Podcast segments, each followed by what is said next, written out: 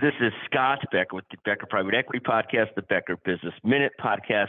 The discussion today is around the the the the, the independent study, the the often falseness of the independent study. And here's what I mean by this: there are millions of studies done for a million different reasons, and one of the things that happens is sometimes people that aren't skeptics will get caught believing that the independent study is truly independent. I'll give you an example.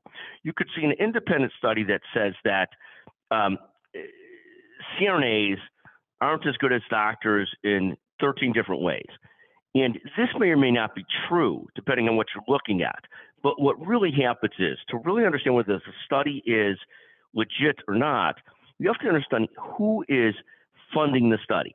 Is the study being funded by an association uh, of physicians that are trying to keep things in physician's territory versus CRNA territories.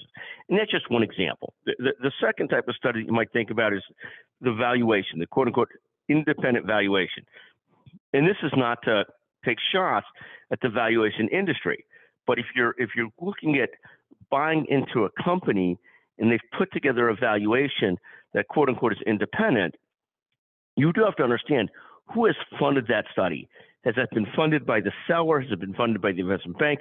Who's funding that study?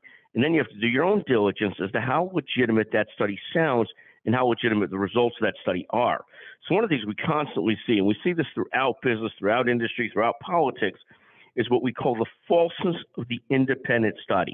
And it's not that many studies aren't independent, many studies aren't unbiased, but a lot of them are. And one of the tricks as a researcher, a reader, an advocate, an investor, whatever you're doing, is to try and understand is it an independent study?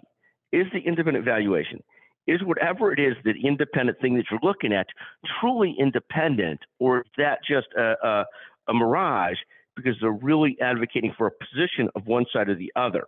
Uh, this came up recently in a study that we were watching that we were, were somebody was observing on or commenting on, and it turns out the study was really funded by one one advocate group, you know, and thus it had one outcome, uh, and it may or may not be the right outcome, but certainly you have to call into question because it was done by a biased sort of study, a biased source. Thank you for listening to the Becker Private Equity Podcast, the Becker Business Minute Podcast. And again, this is not to slam all independent studies, all independent valuations, but it is as a reader to make sure you're conscious of who's authoring the study, who's paying for it, and so forth and so on. Thank you for listening to the Becker Private Equity Podcast.